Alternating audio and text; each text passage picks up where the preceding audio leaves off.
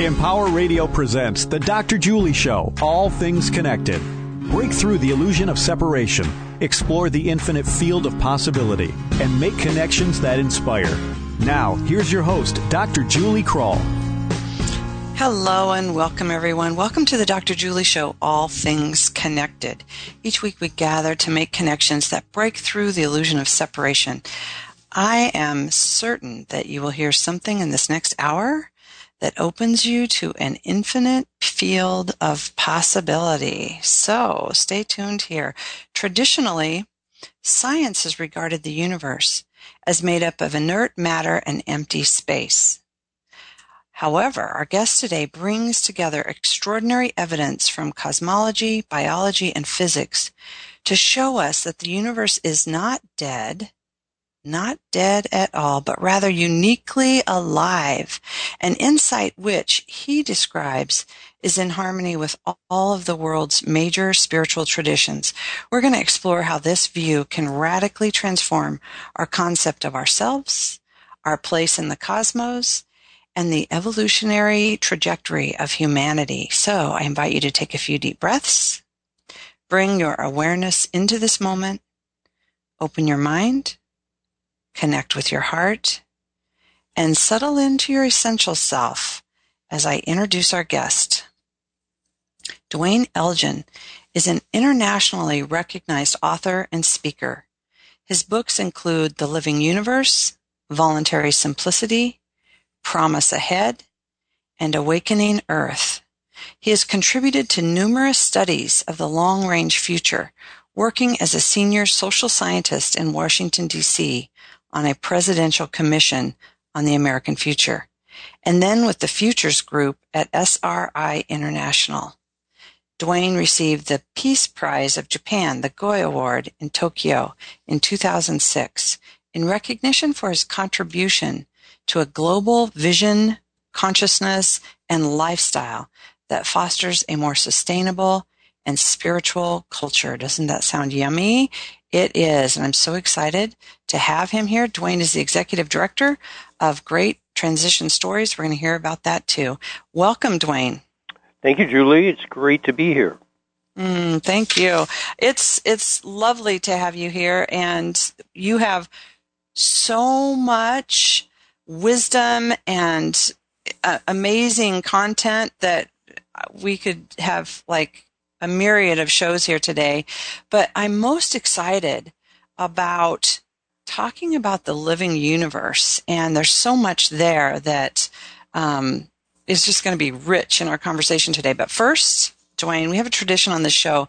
We like to set this conversation in a larger meme. And so I'm going to ask you our traditional question, which is, Duane Elgin, what does all things connected mean to you? Let's see. at the foundation of the universe, uh, it's being regenerated at every moment. That's a key insight from the living universe work. And it is that the universe is not just the remnants of the Big Bang that happened almost 14 billion years ago, but rather the Big Bang is going on all the time. And physics and cosmology is uh, discovering that we live in what might be called holographic reality. The universe is, is now being considered by cosmologists as a giant hologram that's being regenerated moment by moment by moment. And um, as it is regenerated in its totality at every moment, it means that it is being recreated moment by moment as a unified whole. So unity is not something that we reach out and create, but rather it's a pre-existing fact of how our universe is arising and manifesting at every moment. So uh, all things are connected, and the interdependent and co-arising nature of all things is foundational now to both physics as well as to the world's wisdom traditions. Mm, thank you for that. You know, right there is there's so much good, um, what do I want to say, juicy, fertile soil right there for our consciousness, for our small limited minds to start planting seeds to grow a whole new perspective on life. And, and I love that. And I love how you did this in the, the Living Universe, your book, going from the macro cosmic perspective into this micro cellular and, and we'll get into that in, in more detail. But the other thing that I really appreciate, Duane, is this meme. So I asked you about all things connected and that meme is really helpful for our consciousness, but it's so much more than science and spirituality converging now to really show us it's connected the thing that you do is bring this other meme, like it kind of like embraces it and lifts it up even higher is this meme of this living universe. And I love how you've written about it and really helped us shift our consciousness, shift our perspective about things. So let's start right there. Like, what difference does it make if we view or perceive the universe as dead or alive? Great question. What difference does it make? Um, it makes so many differences that it's stunning. Uh, because uh, the stunning part is to realize we, as a um, Western society, have lived uh, with with the idea that the universe is essentially dead matter and empty space at the foundations for about 300 years, and so we have lived uh, with a dead universe story. And I've said many times, if you think that the universe is dead at the foundation, well then consumerism makes sense. Materialism is the way to go. Because what have you got here? You've got just a bunch of uh, matter. And uh, well, how do you know you mattered that you were here? Well, you you could say, well, I mattered because I had a lot of matter. I had a big car. I had a big house. Um, because I had so much matter, the bank account and all the rest, I must matter. Well, that's one point of view, but that point of view is really the American dream, which is now becoming the world's nightmare with climate change, species extinction, resource depletion, and so on. So there's another narrative, there's another perspective, and it says instead of dead at the foundation, the universe is foundationally alive. It's a living system. It's a unique kind of living system. More than 2,000 years ago, Plato said the universe is a single living creature that contains all living creatures within it. So uh, if we regard the universe as foundationally alive, then what has priority is to engage with the aliveness. And if you want to engage with the aliveness, you want to get rid of the clutter, you want to get rid of the complexity, you want to get rid of the extra matter in life, and engage directly with the juice of that aliveness. And we find that aliveness in our relationships, in our family, in our connecting with friends, the work that we do, our connecting with nature, uh, our creative expressions, and so on. There are all kinds of ways that we uh, can bring our sense of aliveness into our everyday life. And that's abundantly satisfying and a source of great happiness and meaning in our lives. So, at the very foundations, if it's a dead universe, well, then consumerism makes sense. If it's a living universe, simplicity makes sense. And out of those two uh, polarities, comes an enormous uh, un- unfolding of um, different ways of living. And that's now extremely critical to our future as a species. Mm. Yeah, in many ways, more ways than one, it's really critical here. And I, I appreciate the story that as we move into this living universe, I love how you said it's a single living creature that's alive with all this living matter within it.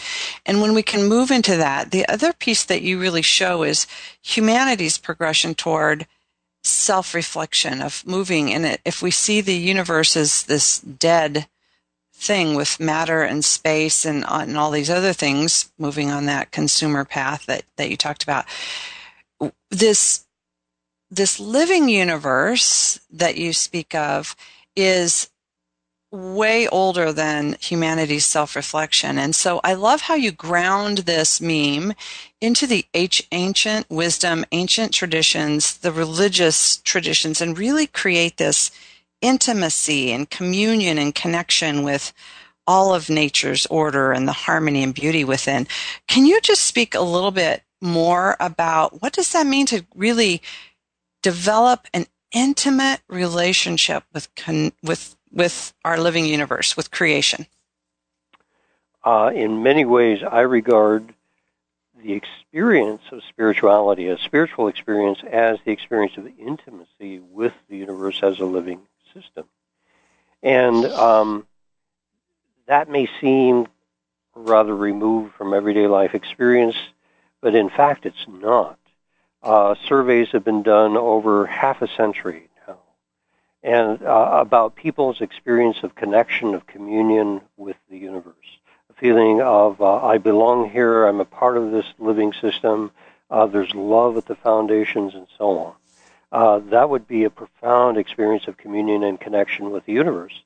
Now, in 1962, um, uh, essentially, uh, 22% of the American adult population had said, "Yes, I've had the experience of communion with a living universe."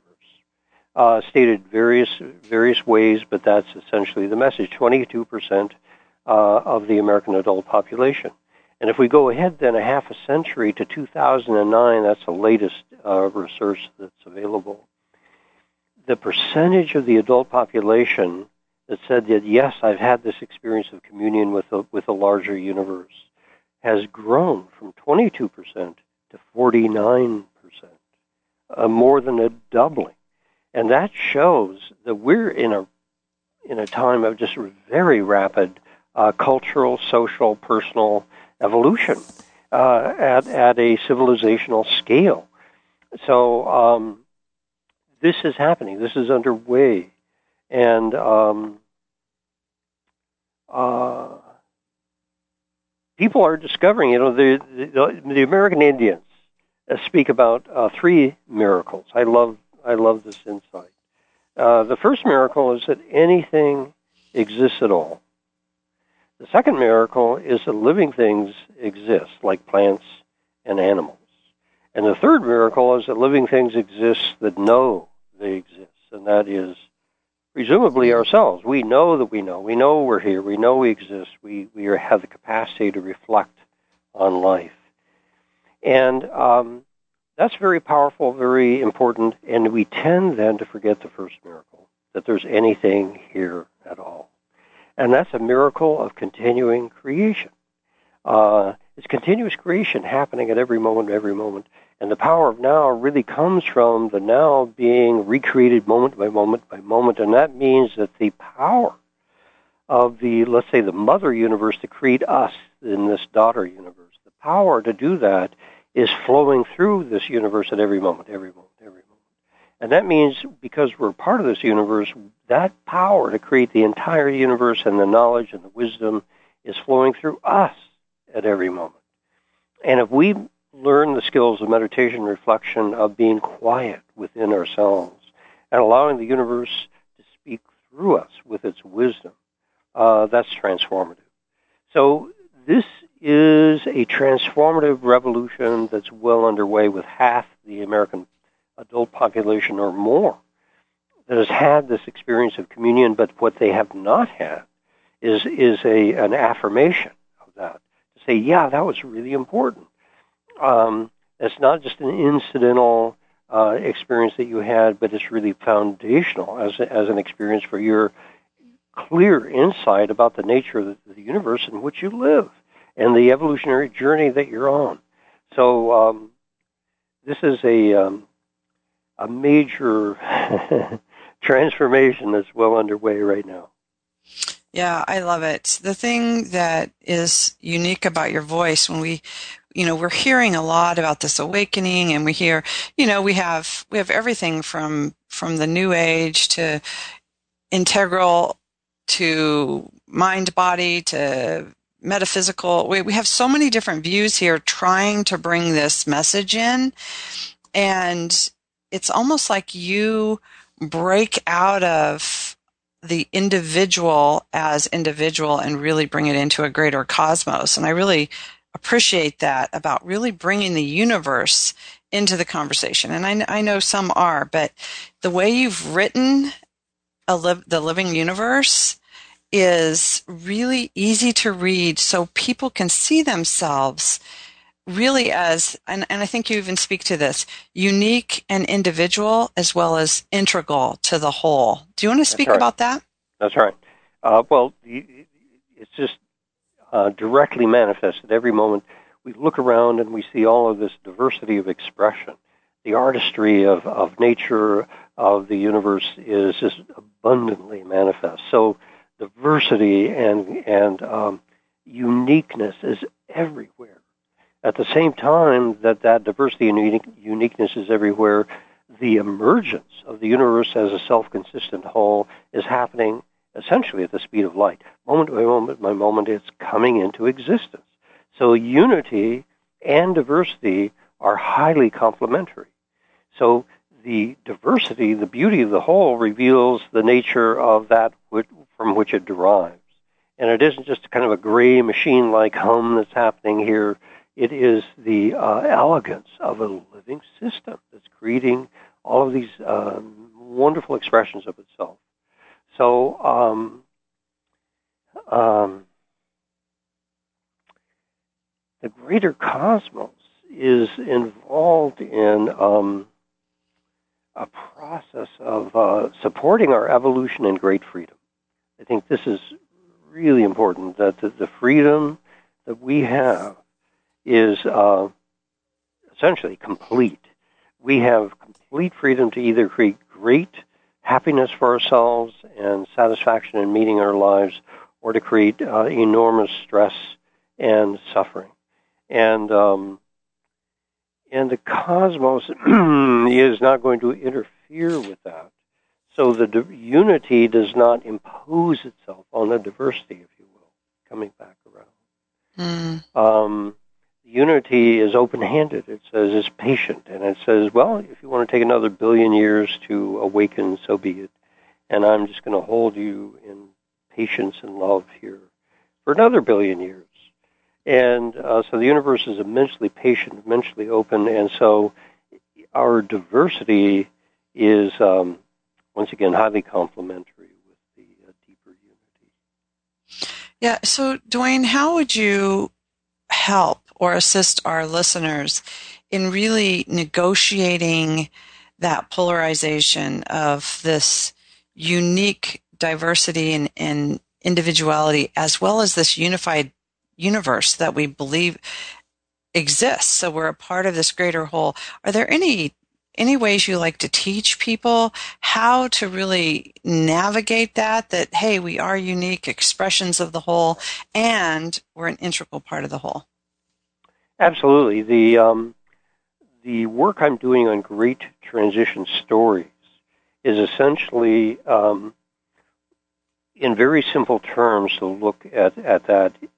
How can we negotiate this new world that we're moving into? How can we understand it? What in the world is going on here? Um, with all of these driving trends that are just unsettling the entire world system, with species extinction and resource depletion and so on. Um, what's really going on, and um, to negotiate the polarization that, that is out there. I think it's really important to both to celebrate and honor both the unity as well as the diversity, and to, and to recognize there there is a um, an appropriate tension between those two, between the unity and the diversity, and um, how do you serve the well-being of the whole world at the same time you're trying to serve the well-being of yourself and as a, uh, a parent, perhaps, and so on. So I think uh, one uh, way of negotiating that I find uh, really helpful, and that is to um, go into uh, what Desmond Tutu and others in South Africa called uh, a time of truth and reconciliation.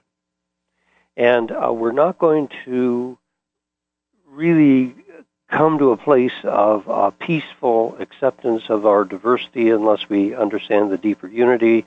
To understand the deeper unity, we have to start with the truth of our situation. And the truth is that uh, we're really divided. We're really separate as a human family in many ways, and we have to overcome those separations if we're going to have negotiate our way into a more promising future.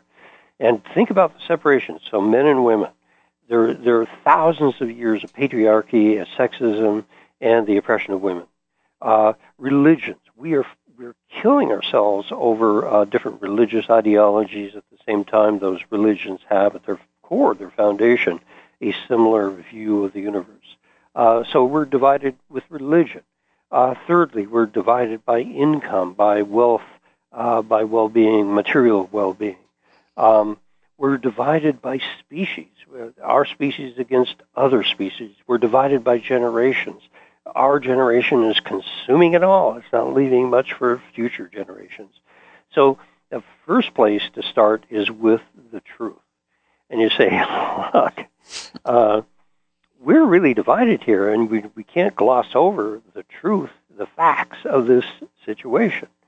Now, if the truth is actually has an opportunity to be told, like in South Africa, truth can then lead to understanding. Understanding then fosters respect. Respect then fosters the willingness to cooperate. Cooperation then builds the capacity for, for deep collaboration. Now, collaboration can um, then come mutual regard as uh, full human beings and the capacity to love that other person, to feel the unity with that other person. So that's a long-winded way, Julie, of saying, um, really, to negotiate this, we got to become uh, more skilled at truth-telling and at the process of reconciliation because we are so divided uh, as a human family, and we need to honor that, recognize that, and see that as our um, a learning opportunity as we move into this unprecedented future. Mm. Yeah, and and as I'm listening to you, I heard before, you know, okay, the universe is saying if you want to take a billion years to get this and to to wake into this, it's okay. And yet there is this sense of urgency that we're hearing on the planet right now and yep. you know, scientists and others are really giving us that urgent message to wake up now. We've got work to do on the planet. How do we relax into this? We have about 4 minutes till break.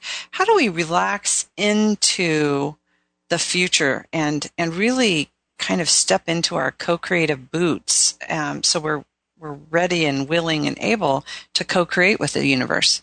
Great. Uh, well, that is really the challenge uh, ahead. Relaxing into uh, the future.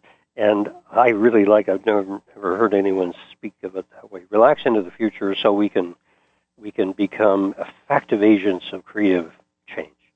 And um, perhaps we should wait until after the break to speak about this, but uh, the, the work I've been doing on Great Transition Stories is a way for people to take what appears to be the future out there and bring it into their lives in here, so to speak, and to find that within their own lives there is profound wisdom about uh, where we need to be going as a human family to get into a more promising future. And so, uh, as as an introduction then to uh, great transition stories, let me just say this: um, if we don't have a story about the future, we're going to be lost, and that's where we are now. We're between stories. The American dream is now the world's nightmare. We don't have a story for the future. Consumerism won't uh, suffice uh, in a future that needs sustainability and so on. Okay, so to be effective, we need new stories uh, for the future. And these stories, there are four qualities of these uh, great transition stories that I think are crucial. One is that they are simple. And I often say to people they should be able to be told in six words or less. A great transition story mm. told in six words or less is simple. Number two, it's universal. All around the world, people will know what you're talking about. They'll get it.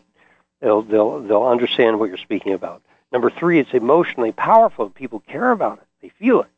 And number four is evocative of our higher human potentials. They, the, these stories tell us uh, we're going somewhere and the kind of journey of awakening that we're on as a species.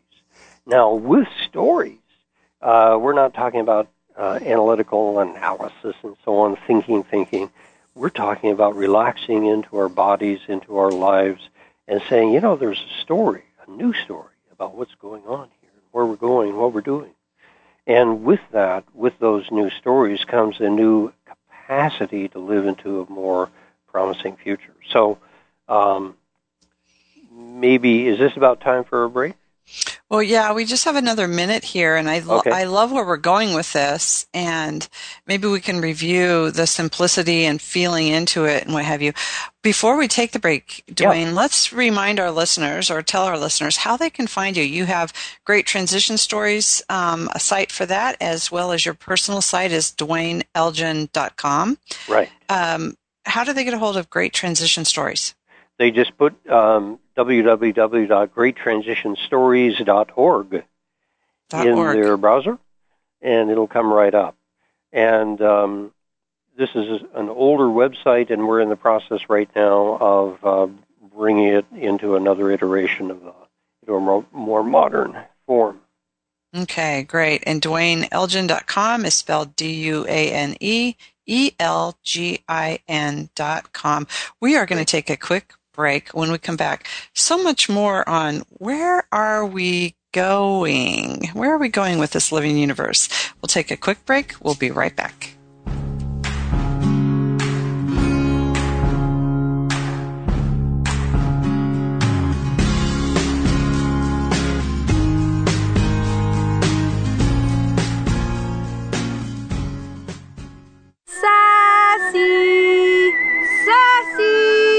This week's episode Bobcat in the Cave. Gosh, Johnny, playing in the cave sure is neat. Oh boy, a kitty cat! Sassy, the kitty cat's yelling! What, Sassy? It's not a kitty, it's a bobcat? Speaking of cats, you like to stress the importance of adopting cats from animal shelters? Over 5 million cats go into animal shelters every year? And with millions of healthy cats to choose from, it's a shame more people don't adopt from shelters? This bobcat's heavy! Help, Sassy! Why bother? We'll just get into more trouble tomorrow? What's that supposed to mean? Oh, nuts! Sassy is brought to you by the Ad Council and the ShelterPetProject.org. Remember, adopt.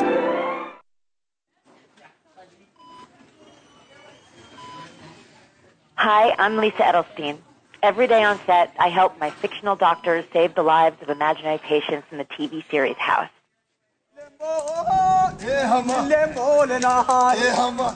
Every day in his village in Ethiopia, Barasa Ware helps save the lives of real children as a local health worker. Like many children in the developing world, the ones in Barasa's village are threatened by common illnesses that kill millions worldwide. But unlike villages without a local health worker, the children of Barasa's village get the care they need to survive. Imagine how many more children could be saved with your help. When you help local health workers like Barasa, you help children survive all over the world. See where the good goes at goodgoes.org and find out all the ways you can help the good go further. Brought to you by Save the Children and the Ad Council. A bright future starts with a healthy lifestyle. Good nutrition and physical activity are fuel for your child's mind and body. Now you're talking! And the food pyramid will help you find the right balance of everything you and your child need grains, vegetables, fruits, oils, milk, and meats and beans. Nothing can stop me now! Just remember, smart choices from every food group, along with the right amount of physical activity, can put everyone on the path to better health. Wishing star. You don't have to make a wish for a healthier you to come true. Just eat right, Here's an apple. be active, Come on, I'll race you home. and make it balance. Attaboy, Pinot. A healthy lifestyle can lead to great things for you and your child. Visit mypyramid.gov to learn more. That's mypyramid.gov. This message brought to you by the U.S. Department of Agriculture and the Ad Council. Now, back to the Dr. Julie Show. All things connected on Empower Radio. Welcome back. If you're inspired by our conversation today and want to share it with others, or maybe just listen to it again, please visit our website, thedrjulieshow.com. Again, that's we, thedrjulieshow.com, where we find the archives right there. You'll have um, all of our upcoming guests and and much, much more. And I just want to remind you again, we're talking with Duane Elgin, and you can find Duane at duaneelgin.com and greattransitionstories.org and stay connected all week on our Facebook page, All Things Connected with Dr. Julie. Duane, your book, I love, I love the structure of it. Um, and, and it's brilliant because it's, it creates this simple container for us. And in that, it's where are we? Who are we? And where are we going? And I mentioned we're going to talk about where we're going um, after the break, but I think there's a few things I really want to point out to our listeners that I think are really helpful. One is um, just as an aside, there's an amazing graphic in there that contrasts the dead or alive universe. And it's really, really helpful. So I just want to point that out to our listeners that um, one page is is really helpful in looking at what is a, the perception of a dead universe versus this living universe. But the other thing that I think is helpful, Duane, if we can back up for just a minute, is how you explain that we are giants. And I know to our listeners that might sound really funny right now, but we are giants. what does that mean? We are giants. Oh, what a wonderful question. Um, when we go outside and we look out at the stars, and when we sit down in front of the TV set and we see one of these amazing programs that takes us out billions and billions of years into the cosmos, and we see, see the immensity of the universe, just genuinely, truly immense. There's a natural uh, inclination to say, well, we are so small. We're just tiny here in the larger uh, scale of things. And there's a tendency then to diminish ourselves in the larger scale of things and to say, well, who we are and whatever we do really doesn't matter because we're so tiny and so therefore trivial. So, um, if you were a um, uh, a cosmologist and you said, "Now wait a minute, uh, are we really tiny? Are we really small like that?" Uh, if we had a ruler that went from the very largest scale of the known universe to the very smallest, um, where would we be on that ruler? And it turns out the the, the result is quite stunning. Um, on this cosmic ruler from the very smallest to the very largest, we would be just a little bit on the big side. We're a little more than halfway up that ruler, uh, and we're just a little on the big side. Um, and so that means there's more smallness within us than there is bigness beyond us. There is more going on in the small realms as we go down, down, down, down, down um, than there is in the realms, the big realms beyond us. And so we are more than halfway up the cosmic ruler, and therefore, relative to the larger universe, we are giants. Mm. Thank you for that. There's a beautiful graphic on that as well in the book. And, and I think it does help us put things into perspective. You know, when we start having this cosmic conversation in the universe, a lot of times it just seems so uncomprehensible. It's so large and we just kind of shut down. But I love the idea for us to really bring that in into um, there's more going on within us than yes. without us. It's just really brilliant. So thank you for adding that to my consciousness. I really appreciate it. And so we've kind of talked about where are we on this universe and, and now we're on this who are we? And I, I love how you've done this piece of giants, but we also talk about, um, our body, our soul's body, and our cosmic identity. And you talk about light, music, love, knowing. Oh, what could you summarize for us on who are we? Well, um, first of all, I, it depends upon how you view the universe that we're in, because that in turn uh, says who we are. In, in, mm. where we are describes who we are. And um, we're essentially um, uh, living beings that are learning to live in a living universe. kind of an yes. ironic path, but we're learning to live in a uni- living universe, and we're just getting started in that process. If you think about it, a black hole is one dimension. And here we are in the third or fourth dimension, so on, and that's only two or three steps above a black hole. Now, uh, many cosmologists say um, we are being, we live in a universe of infinite dimensionality, openness, if you will. And we are not in the 300th dimension or the 30th dimension, we're down in, say, the third. So we're just getting started in this um, evolutionary journey.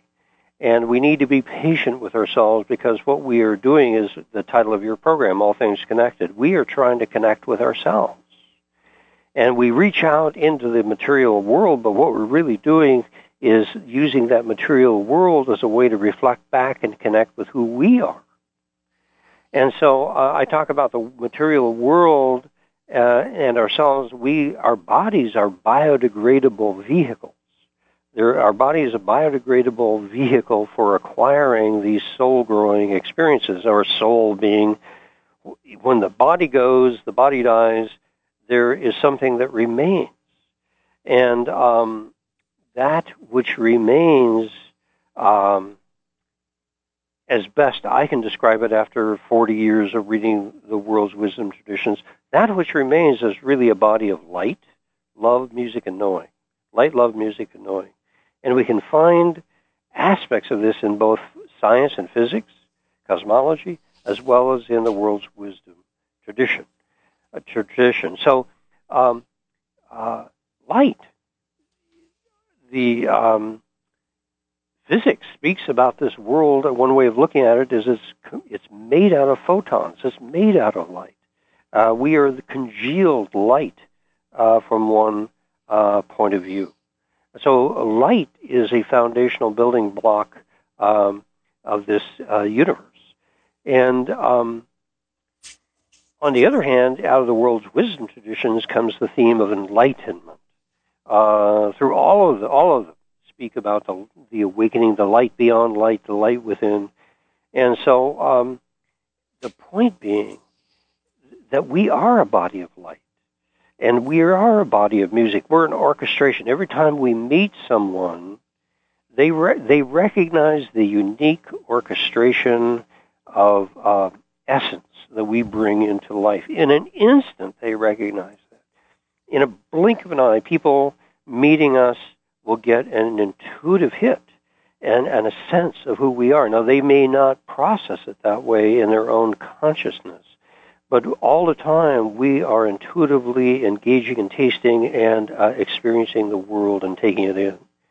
And so, uh, what we're learning to do is uh, learning how to live inside this living system that is the universe. And to do that, we have to know who's here to do that living. And we are this body of light, a body of love um, at the foundation of the universe. It's not this mechanical Graham. It is the the soaring music of a living system whose foundation is that of great love, great compassion, immense patience.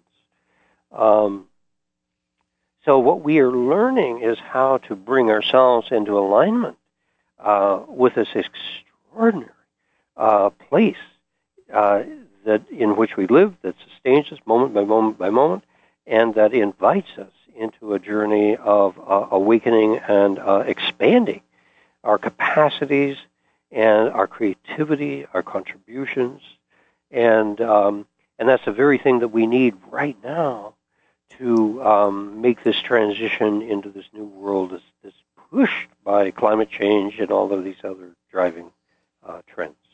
Mm. I appreciate that push, and you talk about the push and the pull, and and how we can move into this flow consciousness, which is very different. So so maybe we can use this as a transition to where are we going? Because we talked about you know we have a lot going on in our world. We're hearing it on our news. There's there's some really important meetings going on on our planet right now as we speak here. So we have these pushes that are happening, and yet we talk about this universe that is this living organism, this living system that sustains us. And so here again, we have this polarity of, okay, well, wait a minute. Does the universe really sustain us and support us, or are we destructing? And, and what does that really mean with all these push pull that we're getting? So uh, maybe we could start kind of globally, Duane. And I and I love this conversation, and I love in your book talking about being halfway home and what does that mean, and the six vital tasks. But but let's just start globally here. Where are we going? Um, that's a wonderful question, and um, if we really stand back and look at the Earth. Uh, for the very first time in human uh, evolution, the Earth is now a closed system. The circle is closed. Uh, climate change is not bound by any borders. It, it affects the entire Earth. Uh, energy, uh, whether fossil fuels or not, how we use energy affects the entire climate and therefore the entire Earth.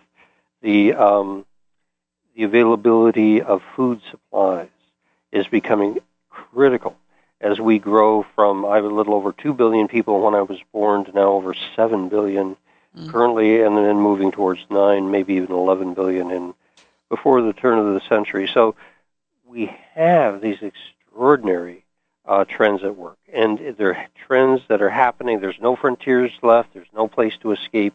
We have to deal with with the world uh, that's rapidly emerging. Now my sense is um, humanity is, is on this rather heroic journey.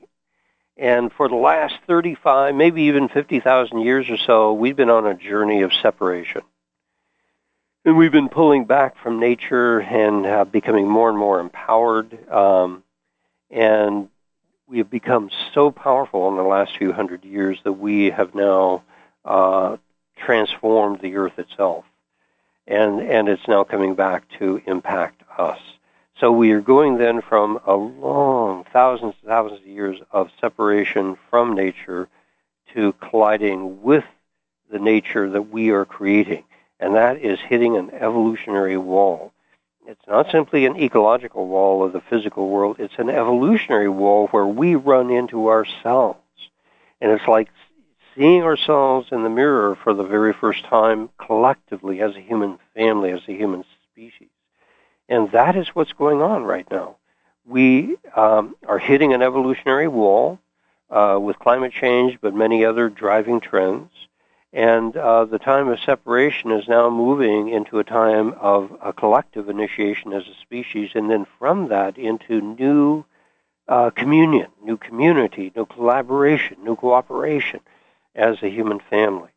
And um, fundamental to that will be the awakening of the global brain, so called, the capacity for the human family to find its collective voice, earth voice, I call it, its collective voice, uh, a voice that transcends the gridlock of nation state politics and says, look, uh, we want vigorous action for uh, climate uh, uh, responsible change.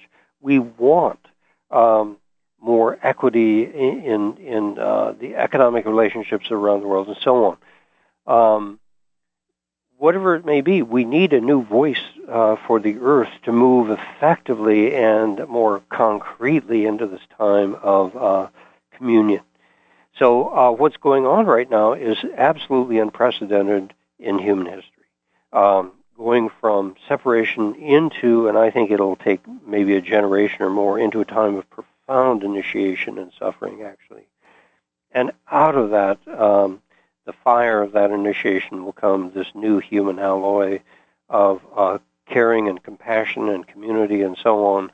Um, and uh, and we're just moving into a new kind of future as a, as a human family. And and if anything, we are far underestimating the magnitude of this transition that we're already in right now and where it is going to take us. Mm. Well, where do you, I love when you said the American dream is now our world's nightmare, and, and we're kind of talking about that and in relation with climate change. And where do you see the next dream? You, I, I love that Great Transition Stories is here to help us in this transition, help us shifting our consciousness, waking up to the connectedness in the living universe. So, if you had a vision, Duane, what would you see for us as a as a species, as a humanity? Where are we going? Um,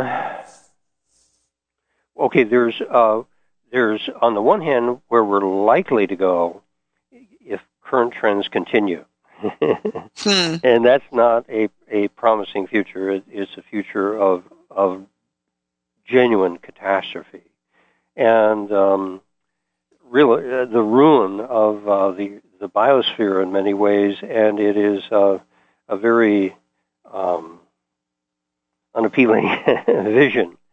So if you ask now, okay, now realistically, what could we do here uh, to create a more promising future? And I would say, well, okay, well, first of all, let's go back. I mentioned Earth Voice, a, a voice for the people of the Earth. And is that realistic? Well, right now, 3.2 billion people have access to the internet. 3.2 billion. Uh, by 2025 years or less, that will be uh, instead of three billion, it will be a little over five billion. Will have access to the internet. That means that um, we could right now start having an Earth voice conversation on a regular basis about issues like uh, climate change or species extinction or resource uh, use or whatever it might be. And um, so the human family could find its collective voice and talk back to perhaps the United States, perhaps to Russia, perhaps to uh, uh, ISIS, and so on. Um, so I see the rise of an Earth voice as a powerful corrective influence to bring uh, an awakened, reflective consciousness to the people uh, in different nation states as the people of the Earth find their voice about a common future that works uh, for us all. So that would be at the global level. Um, mm-hmm. A strong Earth voice uh, to provide a steadying influence uh, for the for the world. Number two, at the local level, I think um, having lived in, in a co-housing community for several years, uh, 70 adults, uh, no, 70 people, 50 adults, 20 kids. it was wonderful that I, at the local level, I think to adapt to this time of tremendous change that's just emerging, it's going to be a while till people see the, perhaps the imperative of this, but I think a new tribalism is going to emerge in the next generation or two.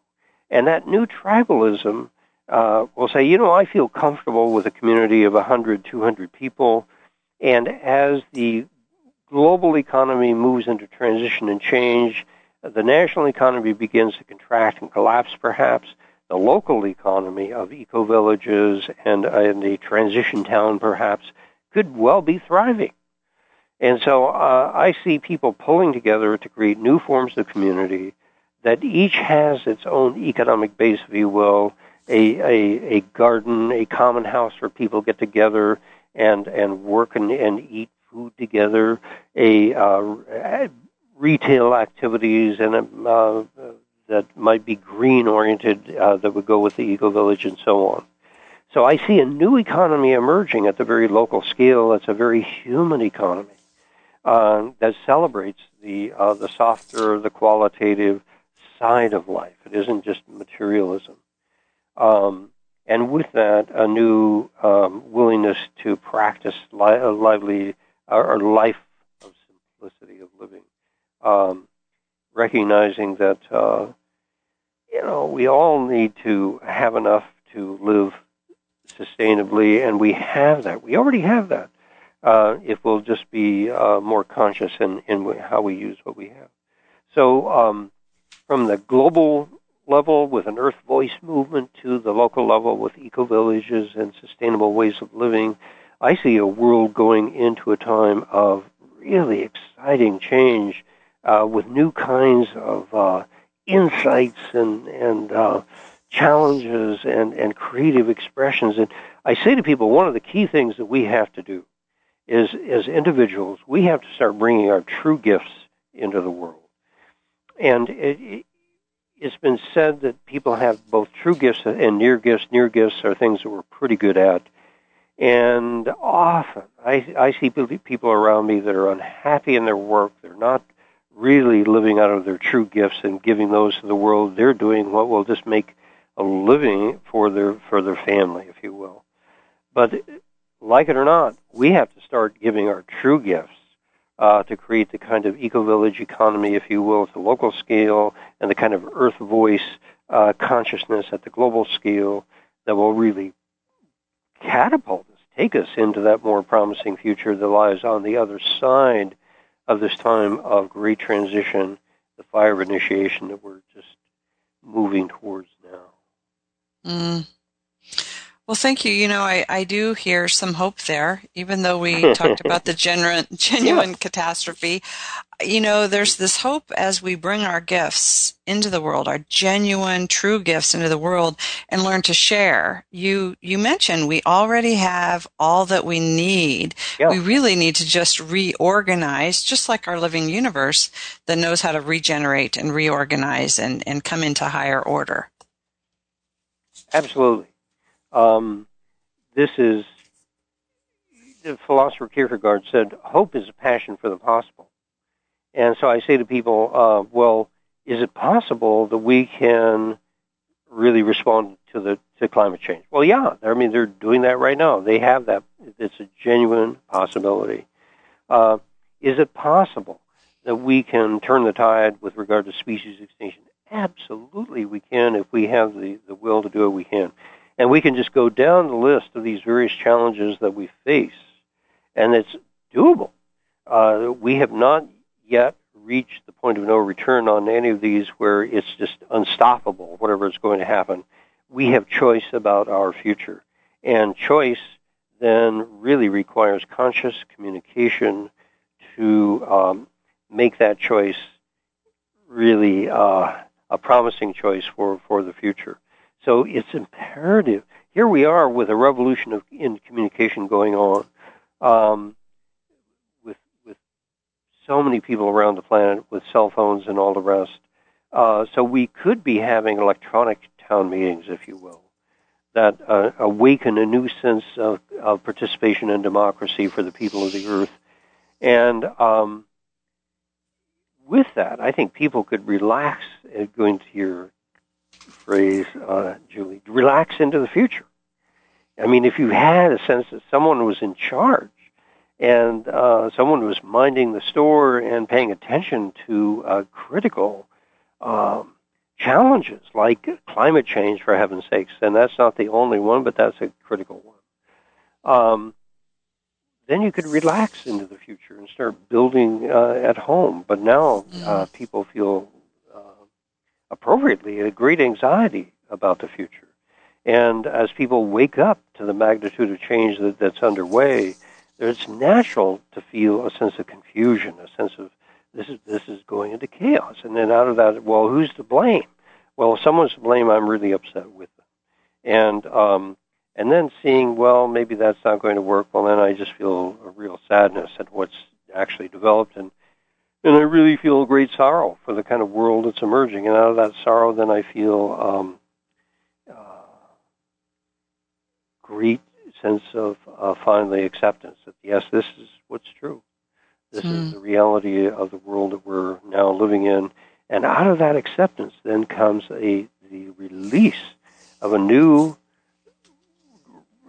paradigm of creativity. And if, if it comes not from a dead universe, I'm going to manipulate matter, but the sense of a living universe, I'm going to collaborate with, with that aliveness. I'm going to collaborate with the aliveness of, of the world around me. Uh, that will bring us uh, into a world hmm. that's just wonderful uh, to to uh, not without its flaws, but wonderful to uh, contemplate. Yes, yes, yes. You know, the, the one piece that I appreciate so much about your work, Duane, is not only bringing the universe alive and and really challenging us to step into that co-creation and collaboration with the universe, but also creating the intimacy. It doesn't matter how connected we are with technology and devices if we don't develop that intimacy. Right. What do we have? So thank you so much for bringing this yes. to our listeners today. Yeah. It has been really a delightful conversation of who we are, where we're at, and where we're going. I appreciate you joining us today, Duane. Thank you so much. Thank you, Julie. Mm. Any parting words? If you had just 30 seconds to put this billboard out into the world that everybody would read, what might it say? You would be relax into your aliveness and celebrate uh, your true gifts for the future. Mm. Love it, love it, love it. Thank you, listeners, for tuning in. We've been talking with Duane Elgin author of The Living Universe and also the executive director of Great Transition Stories. You can find him at duaneelgin.com and greattransitionstories.org. Greattransitionstories.org. That's a mouthful. And of course, you can always connect with me on my website, juliekroll.com. I appreciate you tuning in today. Together, we are creating greater connectivity and that's always a good thing, a good thing for the greater good of the whole. Until next time, I'm wishing you conscious love and connection. Bye bye.